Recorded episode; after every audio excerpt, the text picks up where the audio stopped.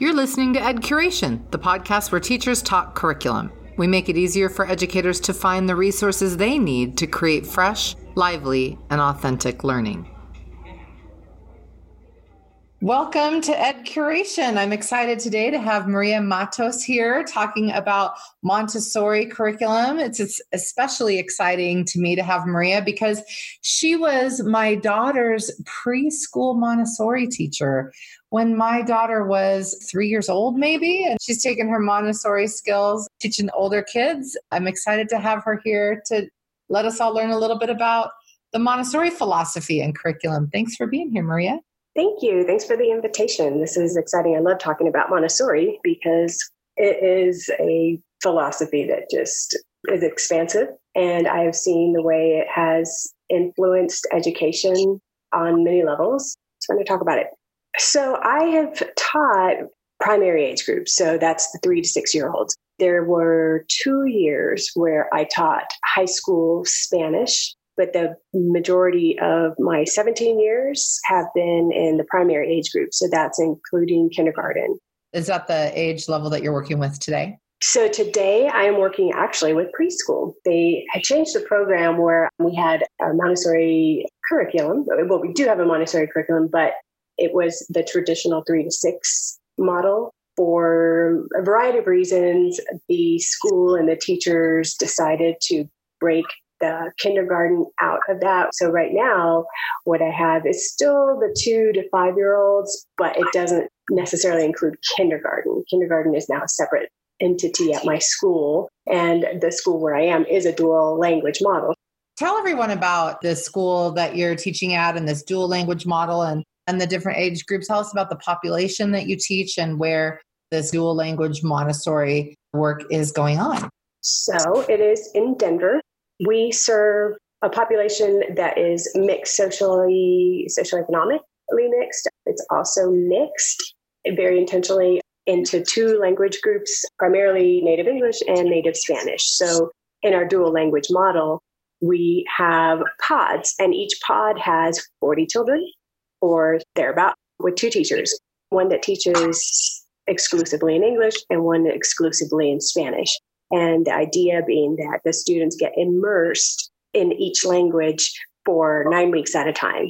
And so they switch teacher, like homeroom, but then throughout the year, they're getting their language instruction, say their literacy is always in their native language until they get to second grade. And then they start doing literacy in both languages. So by the time they leave our school at fifth grade, they are biliterate and bilingual. Wow, that must be so inspiring. So, tell us what you love about teaching. What keeps you there for 17 years? I will say that there is never a dull moment. and it's always an honor and a privilege to do what I do. There are days that are hard, obviously, but there are days where I find myself saying, you know, to myself, like, I have the best job in the world. And I really mean that. It's just exciting when I work with the child and see their growth and see them get through, you know, have their little breakthroughs, whether it's emotional, social emotional, cognitive, physical growth, development. It is a privilege and an honor. And I always feel very humbled by the trust given to me by the parents with their young children to spend every day with them more time than they get to spend with their children and the influence that I get to have on their creating themselves as this little citizen and optimizing their development. It is an honor. That's great, Maria. So, one thing that's been consistent for you around much of your career, if not all of it, is your work within different Montessori school environments. So tell us about a little bit about Montessori. I think I think people know the name. I think it's a household mm-hmm. name among educators and among parents. But tell us a little bit more about when you became a Montessori teacher and throughout your career as a Montessori teacher, what resources and training has been provided to you? What is this kind of Montessori curriculum? Mm-hmm. And let us know, like, on a more deeper level about it. Where to start? First, to be a certified Montessori teacher, you take training. You could take it through, there are two schools here in Colorado that teach either at the AMS or AMI. American Montessori Society or American Montessori Institute. AMS is the program I went through. It's in Boulder. It's called the Montessori Education Center of the Rockies.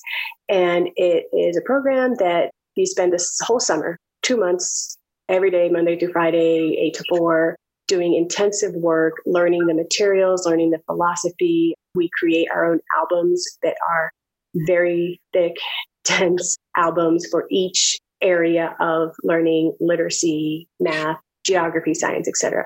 And we handwrite these albums. So it's part of the philosophy is that it's the process, not the product. So for us, the teachers, we go through this process of creating our own album. So these albums become very valuable to each teacher. We guard those, not with our lives, but you know, we, we guard them highly. So you go through this summer program and then throughout the year, throughout the school year, then you do an internship with a mentor Montessori teacher. That's the ideal situation. Some teachers don't get that. Some teachers go straight into a Montessori classroom and just start teaching with distant mentorship provided by the trainers at Mecker. But ideally, you have a mentor teacher right there just like you would do in a traditional teaching licensing, where you do an internship you teach a classroom with the actual teacher there. Mm-hmm. That's the ideal situation in a Montessori setting. I fortunately had really great mentors where I started out. So I feel like I got a really strong foundation for this method. And tell us a little bit more about these albums. This is a new thing. In other teaching credential programs, we don't have albums or Maybe some do, but I've never heard of this before. So does this become kind of like the resources that you use to teach yeah. math and geography and, and literacy and all of that? Correct. So after we complete our albums and do our internship year, we do go back another summer and just wrap things up.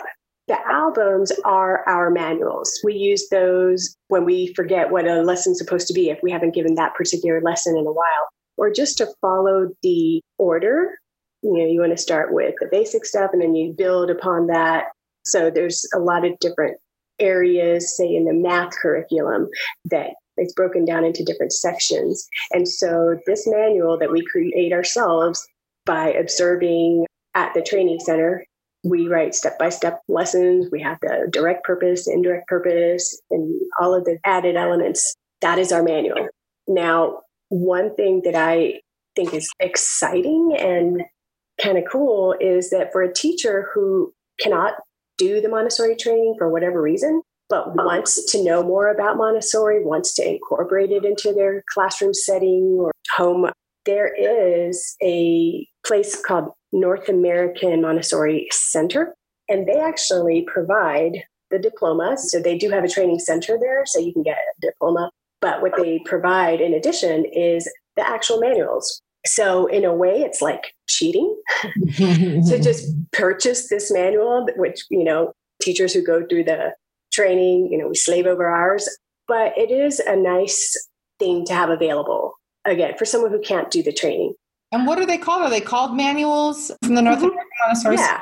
Mm-hmm. Yeah, it's just Montessori manual. So what they provide is they have CDs, videos, they have printable materials, which is really helpful to have even for a teacher who has gone through the training to have access to these printables because you know in the literacy the math there's all these different sheets that correlate with the materials. And so to have these printables access to it is it's very helpful. But yeah so each manual so you could get the whole set for $1,400, which sounds like a lot, maybe, but if you consider curriculums that schools purchase for other needs, I don't think 1400 is really that high, especially if this is including the entire you know scope of math language geography science etc with videos and printables. But you can purchase those individually. So for example one manual somebody just wanted the math manual. They could purchase that individually, and that's about $150.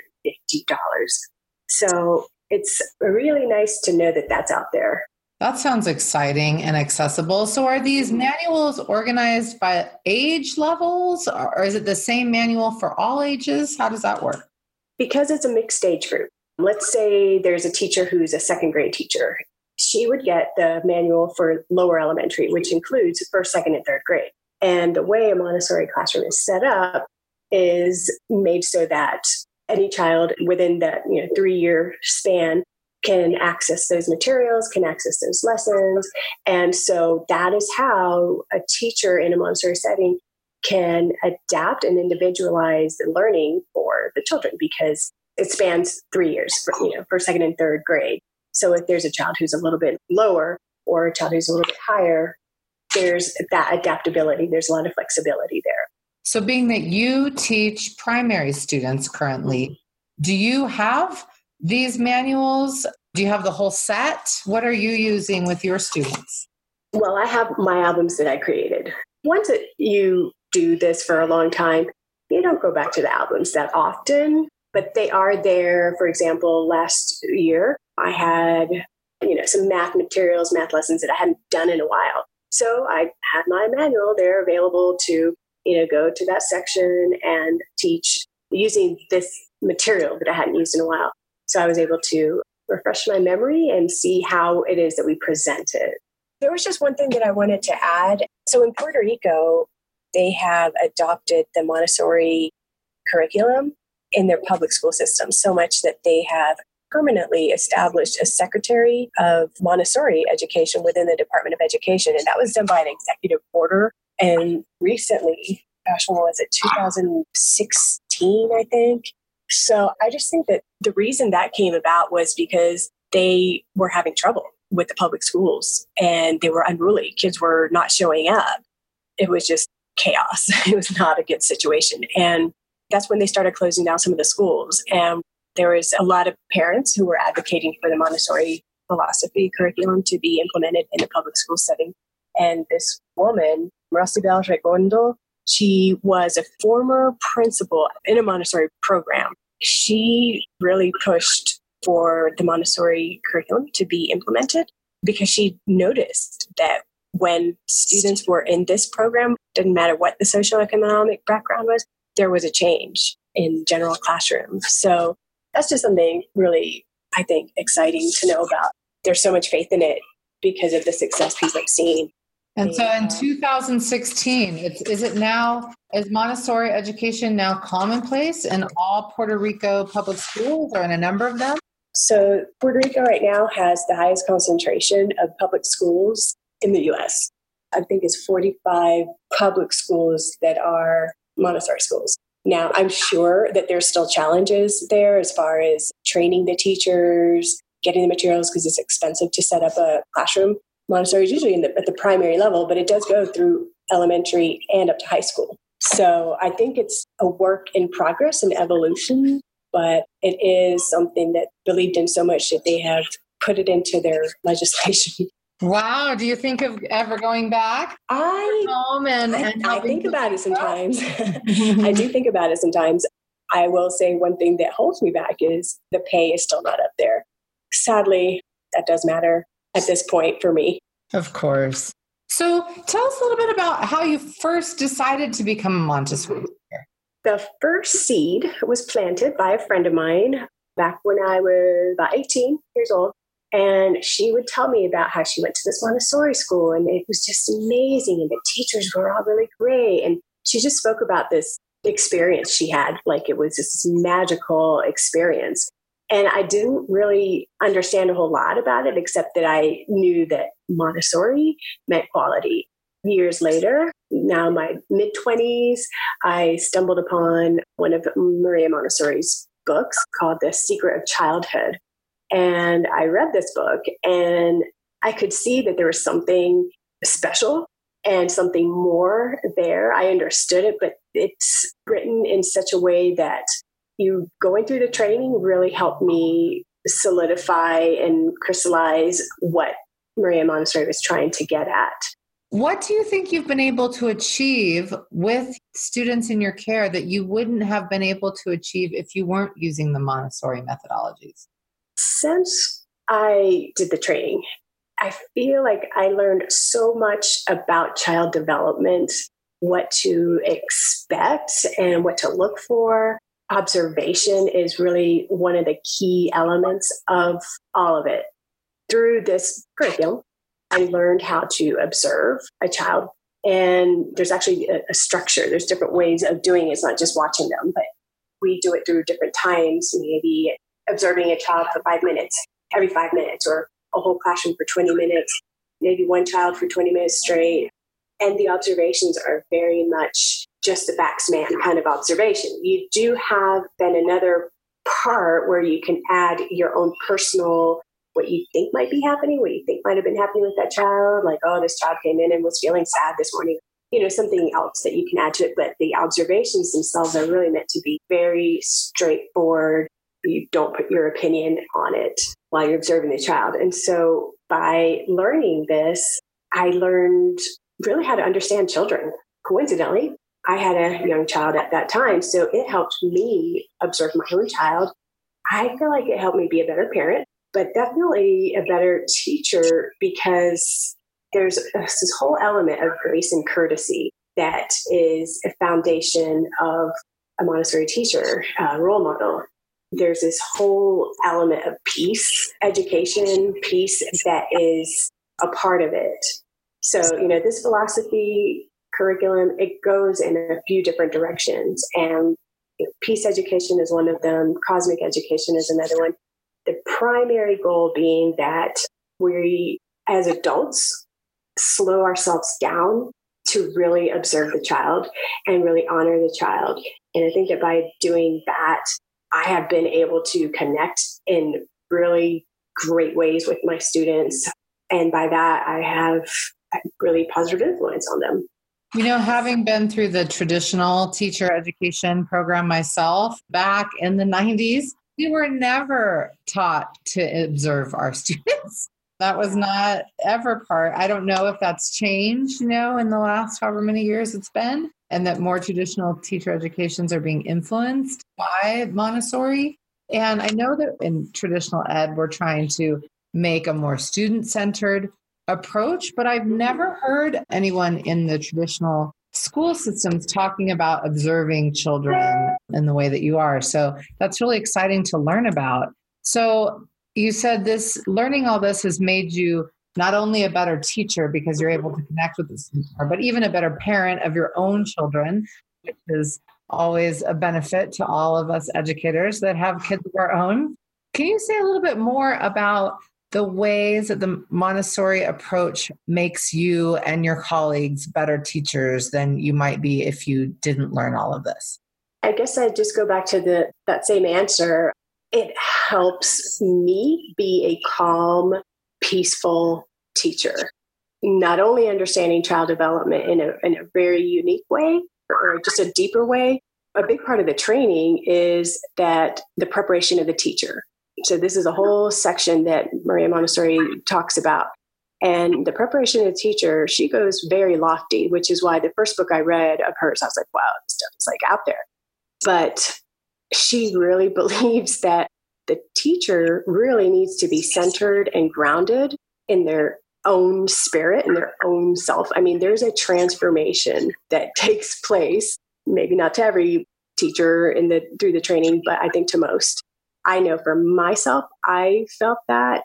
That's why I feel like it made me not only a better teacher, but a better parent. It's, there's this whole transformation that takes place, and it's all because of the idea that we want to really honor the child. You know, we want to take our adult centered notions that children are incapable and need help. You know, we take that out of our belief system and learn to approach children in a way that we are supporting their growth by mm-hmm. helping them do for themselves, not mm-hmm. doing it for them. When my daughter was at the Montessori school where I first met you, she used to mispronounce the word self and do it herself because she learned that there. And she would say, Phelps, something like mine do Phelps, you know, I want to do it myself. And she learned, she learned to feed the fish. She learned to, to take her food and put it away after eating and all these yeah. things that other kids that age weren't doing in mm-hmm. other environments. So do the students like it? Do the students enjoy the Montessori environment?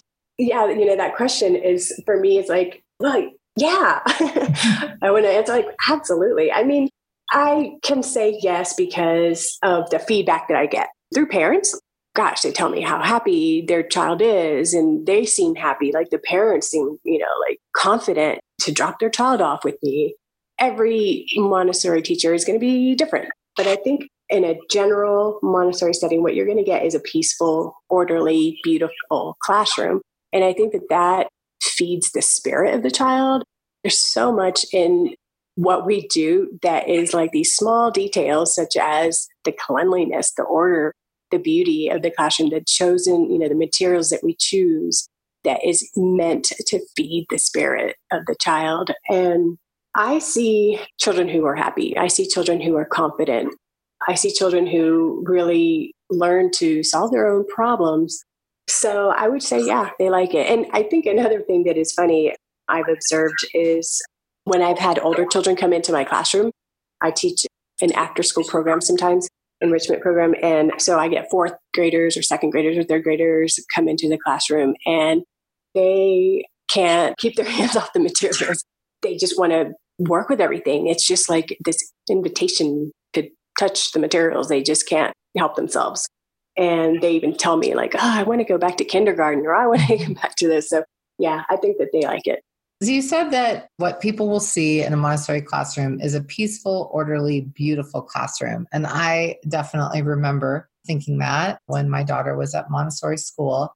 Can you give our listeners just a little overview for those that aren't as familiar with what Montessori education is like? What will they notice aside from a peaceful, orderly, beautiful classroom? What are some commonalities among different Montessori classrooms and whether teachers are using their own albums that, that they created in training or accessing the materials from the North American Montessori Center. What are some commonalities among all Montessori education? Okay, so typical in a classroom setting. Well, first thing what they should see if it's a, a well done classroom is a beautiful environment, orderly, a lot of natural materials. You you'll notice in Montessori classrooms the use of, of natural wood usually in its natural color. We try to stay away from the use of plastics, you know, plastic trays, this and that, but sometimes you will see that. It will happen, but primarily they're going to notice an orderly, beautiful classroom with materials that are set at the level of the children where they can access them themselves They'll see materials that children can use that typically look like something adults would use, like tools, but they will be child sized materials. They'll see children who are working independently in an ideal classroom. You won't notice the teacher. The teacher will be probably somewhere in the classroom on the ground giving a lesson. So, what you'll notice primarily are children working independently, peacefully, that's exciting because schools nationwide that don't come from a Montessori background are really working towards personalizing education for students. They're really working toward providing students different individualized education plans to meet mm-hmm. their unique learning oh, yeah. needs. And this yeah. is something that's been relevant for Montessori and known and implemented in the Montessori world for a long time. So who would benefit, even if you're not in a Montessori school, or maybe mm-hmm. are thinking about just growing their professional development background and exploring different possibilities for themselves? Who should get to know Montessori learning? What kinds of teachers? Any teacher who wants to add to their bag of tricks. Now, the materials that she first created they were designed with children who had some special needs in mind, and then other children she saw observed using these and it's like, oh, they could all benefit from this. I have been in many IEP meetings where the goals are set and they want to offer ideas on what to do, how to help the child. And I'm like, you know, thinking there's already a lot of the things that are suggested in the IEP meetings to help the individual student and their individual needs. Those things are there already for every student.